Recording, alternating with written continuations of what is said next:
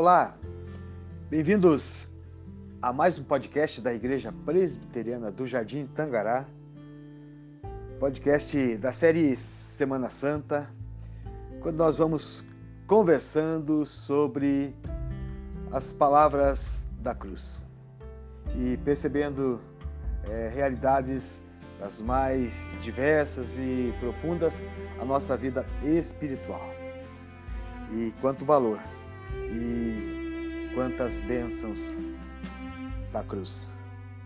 Mas eu quero conversar com você algo que chama a nossa atenção neste cenário ali do Calvário. Na Semana Santa nós podemos meditar um pouco sobre a reação dos diferentes grupos que estavam presentes na crucificação do Senhor.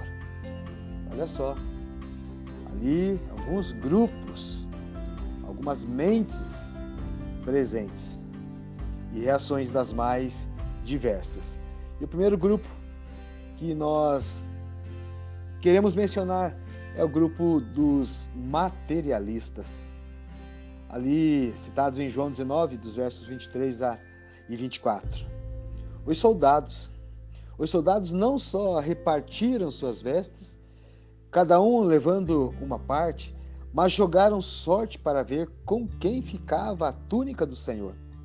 Esses são os materialistas utilitaristas, pessoas comprometidas com o cifrão, com a cifra, com o monetário. Olha só. Os soldados estavam junto à cruz, mas eles não se comoveram. Os seus corações estavam voltados para as coisas materiais. Ainda hoje, há muitos, muitos assim. Quantos fazem da fé cristã em nome da religião e, pior ainda, até em nome de Deus, uma fonte de lucro. Sim, aproveitam-se do Evangelho e fazem das coisas de Deus verdadeiro comércio. Jamais, jamais devemos nos deixar fascinar pelas riquezas, pelos bens materiais, pois são valores que passam, são transitórios. Olha só este grupo. Mas há ainda um segundo grupo aqui, os irreverentes e escarnecedores. De Mateus 27, os versos 39 ao 44. Este grupo é diferente do outro. Sim, os primeiros eram os soldados, os representantes da lei, da ordem, da justiça, agora são os religiosos, os principais sacerdotes, os escribas, os anciãos que o texto vai citar. Que lástima quando as autoridades religiosas procedem assim. Estavam junto à cruz, no entanto, brincando com Cristo. A cruz não os comoveu. Hoje existe um esquema montado e funcionando a todo vapor para se opor a tudo o que é de Deus. Nós vamos ter o teatro, a TV, é, shows e as mídias sociais, organizações que estão brincando com Deus,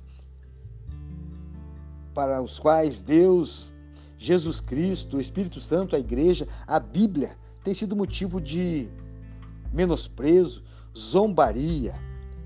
As pessoas hoje brincam com Deus, afrontam a sua santidade, esquecem-se da palavra bíblica. Sim, esses são os, irrever... os irreverentes. Mas há também um terceiro grupo aqui, os que se impressionam. Sim, aqueles que se impressionam. E estão ali, Mateus 27, o verso 54. Porque diante do espetáculo que acontecia no Calvário, o centurião ficou tremendamente impressionado. E este disse, e ali outros também com ele disseram verdadeiramente: Este era filho de Deus. Nós vamos encontrar também na Bíblia Félix, Festo, Agripa, Agripa, Herodes. Todos esses homens ficaram impressionados diante das coisas de Deus, só que não experimentaram mudança de vida. E não acontece o mesmo em nossos dias? Sim ou não? Já refletiu sobre isso? não acontece o mesmo em nossos dias? Quantos que se impressionam e até se emocionam com as coisas de Deus, só que não fazem uma decisão para o lado de Jesus Cristo? Estes são os que se impressionam. Mas Mateus 27, 55 e 56 trazem e apresentam ali o grupo dos espectadores. Sim, os espectadores. E é interessante notarmos que esse é um grupo que cita mulheres. Um grupo de mulheres que vinha seguindo e servindo a Jesus desde a Galileia. Um grupo que vinha servindo.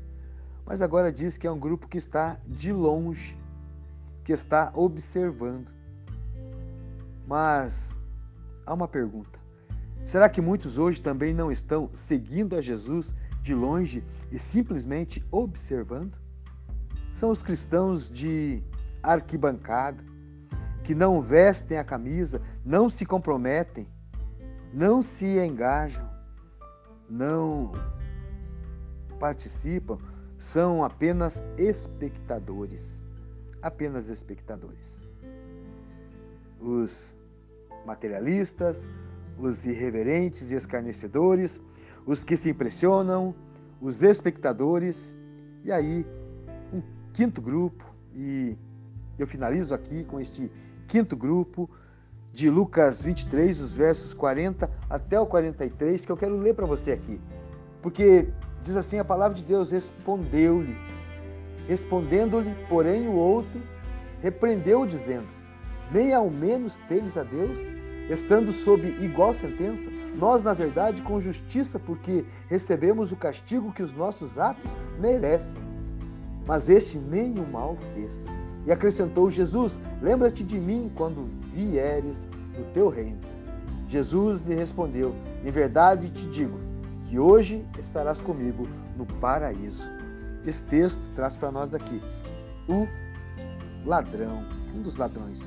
O ladrão nos ensina aqui algumas lições. Ele reconheceu o seu pecado, reconheceu a inocência de Jesus, ele creu na eternidade, creu na vida futura. E felizes são aqueles que, junto à cruz, no Calvário, movidos pelo Espírito Santo, arrependidos e contritos, se lançam nos braços de Jesus Cristo e o aceitam como seu único, como suficiente e verdadeiro Salvador diante da atitude de profunda humildade e reconhecimento do seu pecado, o ladrão ouviu da própria boca de Jesus: Hoje estarás comigo no paraíso. Hoje estarás comigo. A cruz nos lembra a agonia e o sofrimento do Senhor.